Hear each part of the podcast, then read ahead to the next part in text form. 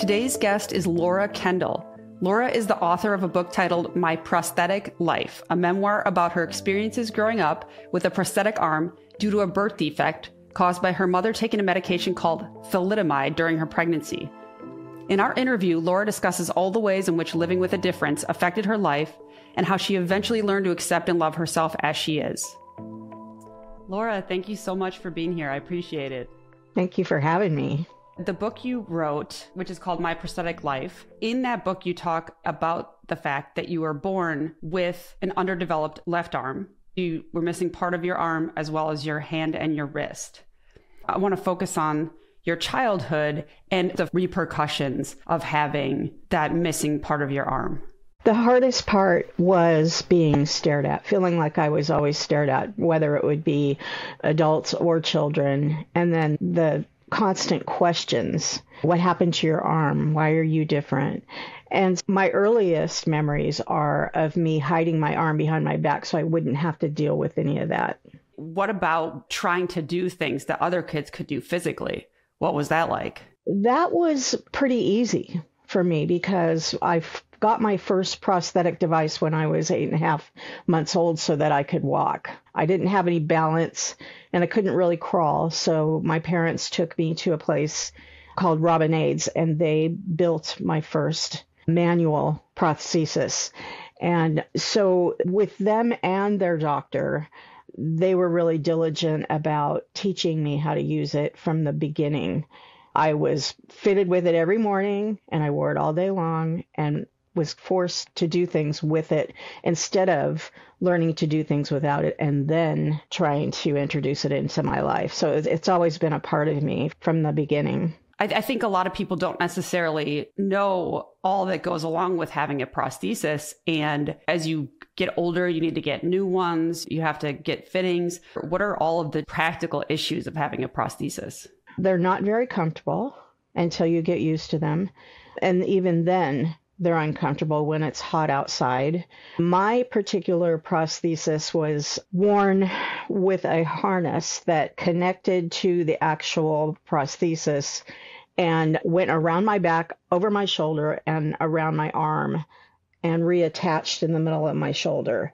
And that would allow me to move my shoulders back and forth for the hook to open and close. And with that nylon harness around my back and under my arm. First of all, it caused cysts under my arm from all the pressure and the friction. And then every time I got a new one, there would be a size difference, there would be a weight difference.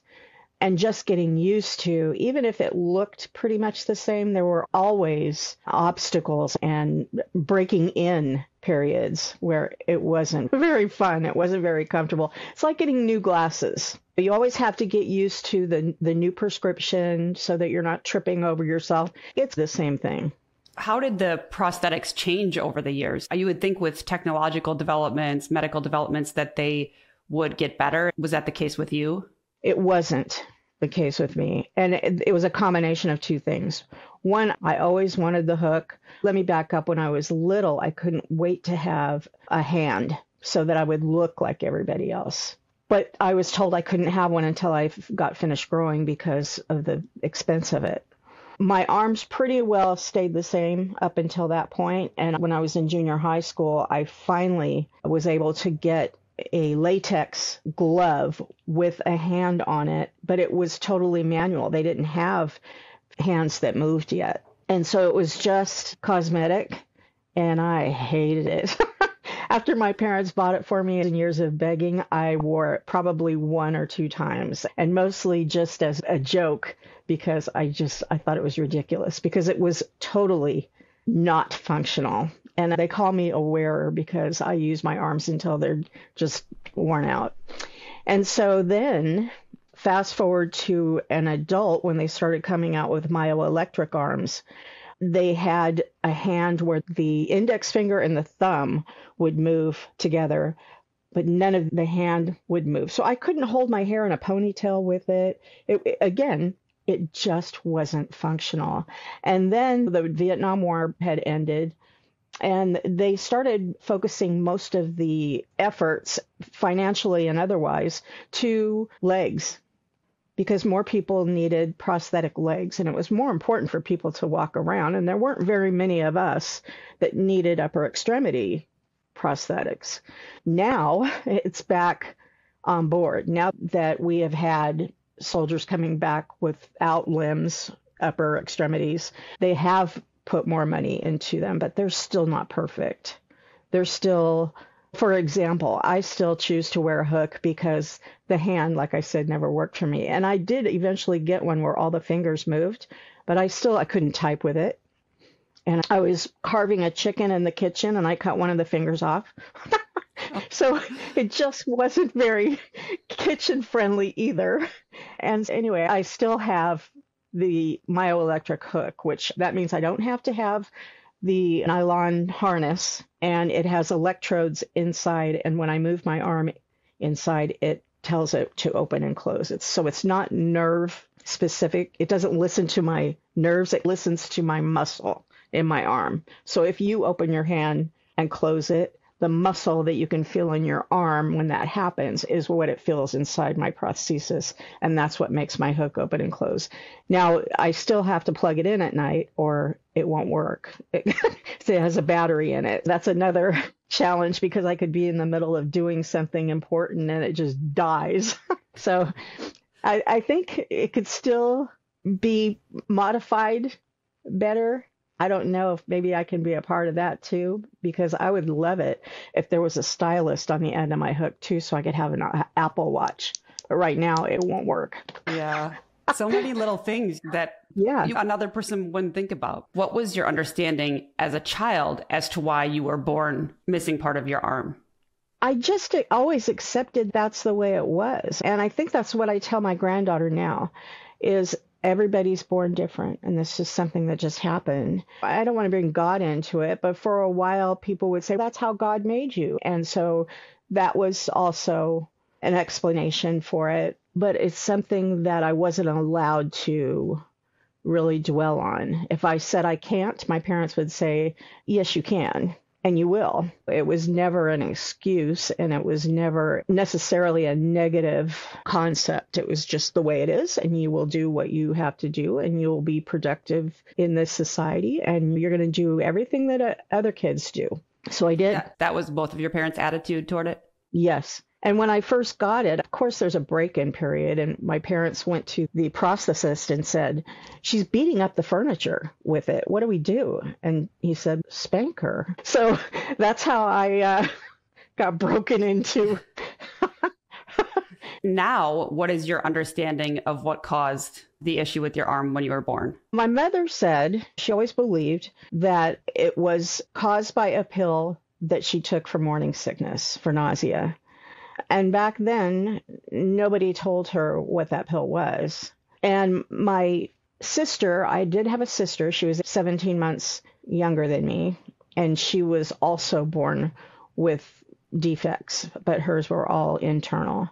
And first, the doctor told my mother maybe you shouldn't have children because your children are being born handicapped. And so they gave her a tubal ligation. And then later, I wish my mother was alive now so I could ask her the time frame. But then later, it was discovered that obviously the things that were wrong with both of us were caused by the pill that she took. Now, it wasn't believed it was thalidomide because it was never legal in this country. But there was a secret clinical trial done. And that's as much as I can say about that right now. So I believe that I am a thalidomide survivor. And even though this drug was actually never FDA approved in this country. How did having this disability affect decisions you made? How did it affect you emotionally as you grew up? That is a good question, a very good question.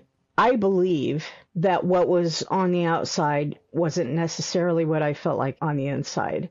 Everybody, my friends at school, family, everybody saw me as a strong little girl who could do anything. Everybody was proud that I could play the organ and I could do everything that other little kids could do. But for me inside, I always felt like I was missing something. I always felt like there was an empty void And then I had periods of feeling sorry for myself. Poor me. Why was I the one born like this? How come I can't clap my hands like the other kids? How come I can't wear two gloves? It was stuff like that bothered me. and so I spent a lot of time in my bedroom by myself listening to music. And when I got into those depressed times later, I found a drug that would make me feel completely better which obviously it didn't. it just felt like it did. And so I had some addiction issues because of it. And other than that, I always felt like a normal kid or young lady because I didn't really think about it all that much. During the day, if somebody said something, I go, oh, yeah, I am different. But most of the time, I felt just like everybody else, except for these depressed times. And my parents, my family, uh, they all cried when I was born because they thought, oh, is she ever going to have a normal life? If she is she ever going to get married and have children? What's life going to be like for her? So I got married four times and had a child and proved them all wrong. Twice to the same man, I read in your book. So. yes. And we had our daughter which is why we married twice. We wanted to make it work for our daughter.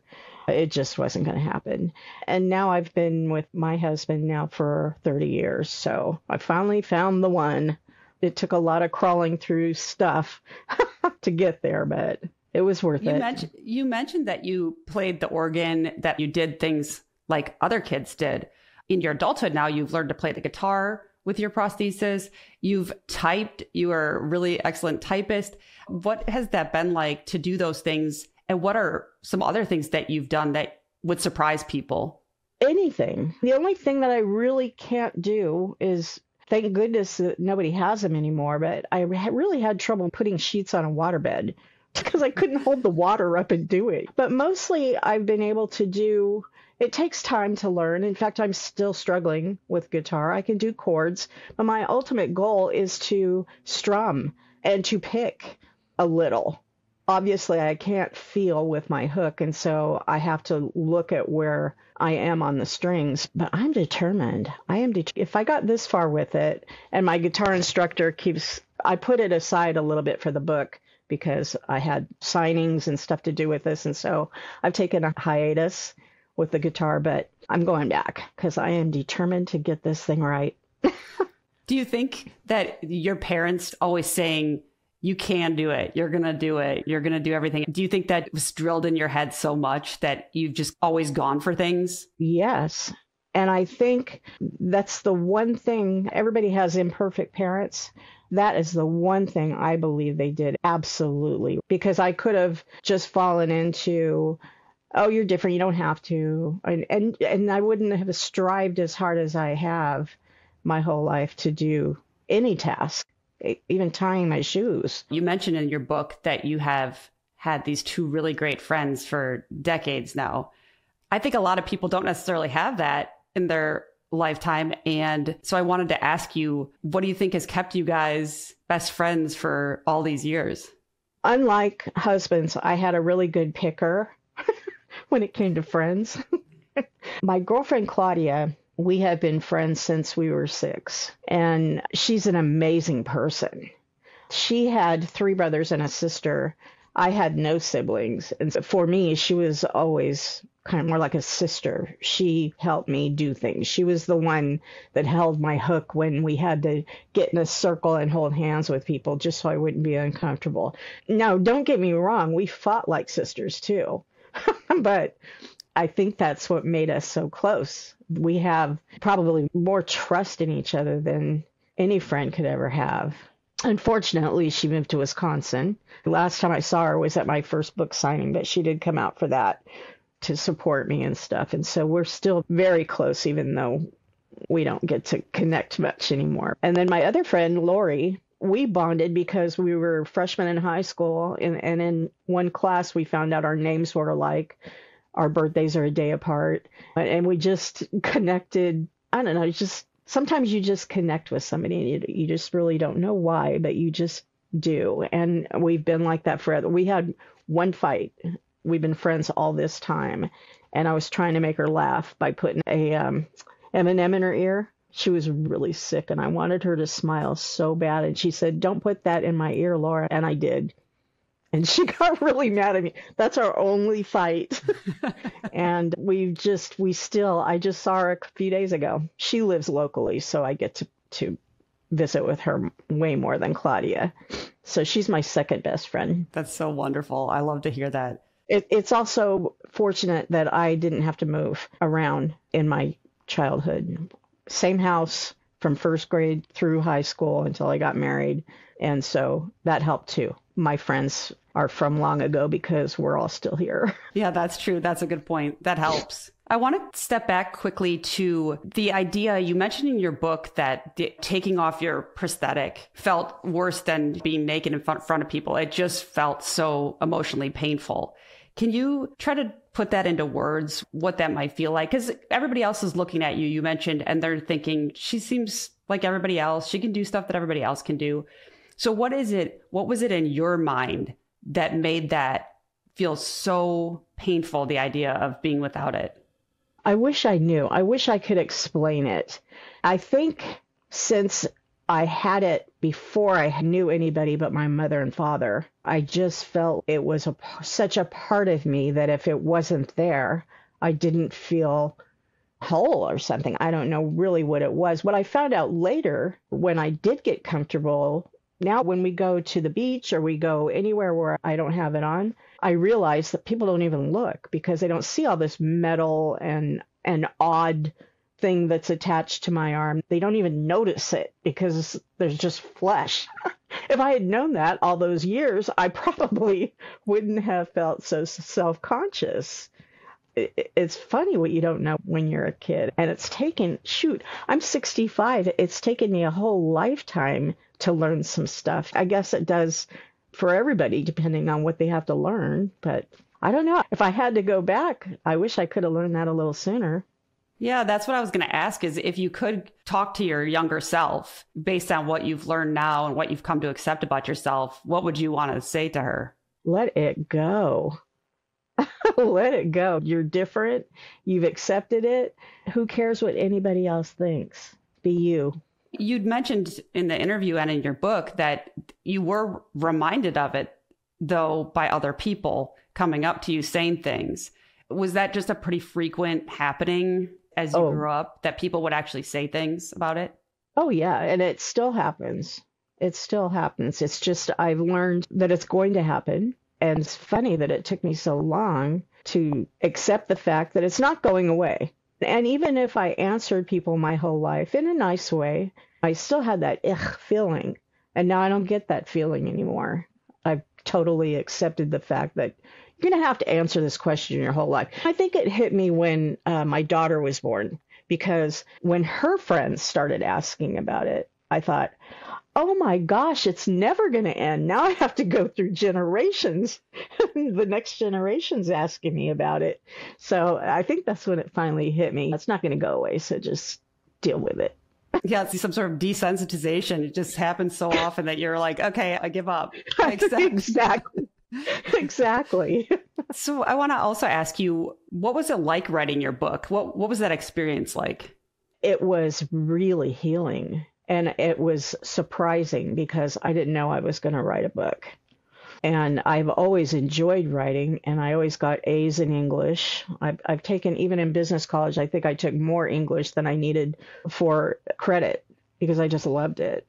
And I would journal once in a while, but it wasn't a habit. And then I found that challenge on Facebook write 500 words a day for 30 days and see what happens. And I was like, that was so much fun. So even after that, I bought a book with pro- writing prompts in it so that I would just keep it up because it was just so fun to me. And then when family and my husband, when I'd share what I had written to certain people, they would say, you can write. Why don't you put this stuff in a book? And I thought, who's going to read it? And then I took it a little further in my head and thought, a memoir is supposed to be a specific part of your story, not an autobiography. And I thought maybe it would help somebody else who feels different, no matter what their difference is. Maybe they're missing a toe. I knew a girl with key shaped pupils, eyes. Really strange to look at her, to talk to her and stuff. But I thought everybody has some kind of difference that they may be self conscious about. Even people who you think look just perfect, there's something about themselves that they would change. And so I thought putting this together as a memoir might help somebody else. But really, somebody asked me, Did it help you? And I said, Yes. And he, they said, There's your one person. I'm hoping that I'm not the only person it helps. And I have had a couple of people. One person at my book signing that I didn't know came up and said, I have to share my story. And she shared this story that was very traumatizing for her. And she told me that my book helped her. And so there's my one person. What would you say if you had to put a message out there for people who may be experiencing a difference? They feel they have a difference, mental, physical. What kind of a message would you want to put out there? The one thing that finally came to me is nobody has to do this alone. There's always somebody else struggling with a difference. There's always somebody who can maybe get one thing out of another story and they don't feel alone. I've, I've heard somebody say you can stay in your poop until it gets stinky enough where you have to jump out. and sometimes it helps to listen to somebody else's story and then yours doesn't look so bad. It's a gratitude check for sure. I also noticed in your book that you mentioned at one point that you've always been searching for your purpose and you said you're still looking for your purpose. I think a lot of people feel that way. A lot of people go years and years and they feel that they have a sense of purpose, but they don't know what it is. What are your thoughts on the current status of your search for a sense of purpose? There's two. One is my best friend that we talked about in the beginning that I've known since I was six, Claudia. She has a disabled son. And I asked her, Do you think we were friends all these years because it might have helped you with a challenging child? And she said, Wow, I never even thought of that. So maybe that's part of what my purpose was, something you don't find out until much later. And the other thing is, I have learned through all of this that having felt so bad about myself for so long, I finally learned that doing things for other people is what makes you feel so much better about yourself. I have volunteered with the SPCA to help with the animals, and then writing the book hopefully will help somebody else. And so I'm giving time to people and animals. Maybe that's part of my purpose. Yeah, I think it's just one of those lifelong searches for a lot of people and depends on where they're at and what they see as purpose in that moment, but it can be all around us. And I believe, I hope that we are all put here to learn something. If so, I've learned it, but I'm not ready to go yet. So I'm sure there's other stuff that I have to learn. yeah, exactly. all right. Do you have any final thoughts? I feel like a lot of my life I've been misunderstood. And I hope this book helps people understand how somebody feels when they're not like you or when they have challenging lives. And I want people to know that it's possible. But I think it's only possible when you start loving yourself first. My ex husband had said, You're never going to love anybody else until you love yourself. And I got so mad at him. But it's true. And I think that's why my husband now and I work so well I think we hear that you have to love yourself first a lot. And I think sometimes when people are really, like you said, you get frustrated when people are in the thick of it and they're feeling really bad. They're like, what does that mean? How, how does, that happen? Uh, that sounds like a pie in the sky kind of idea. So what, what do you think in terms of the actual process where you have gotten to that point? What, what do you th- what do you think that was? How did that happen? I don't know, but I think it's really different for everyone. In in my case, they say rock bottom. I don't believe in that. I just believe you have to go through so much before you finally surrender to the fact that you're either going to be miserable for the rest of your life or you're going to accept it and move on. And for me, I, I'm an only child. and everything I've ever tried to let go of had claw marks in it. It's just my personality. And so learning to let things go is probably where my growth started, where my fear of change ended. I always had this I wanted things to stay the same when they were going well because I really didn't want to feel bad anymore. I think once I let it go and started living myself and not caring what other people thought, it paved the way to ultimate happiness for me. I don't think I was ever going to be happy until all those things happened. Thank you so much for taking the time. Thank you for being here. I really appreciate it. Thank you.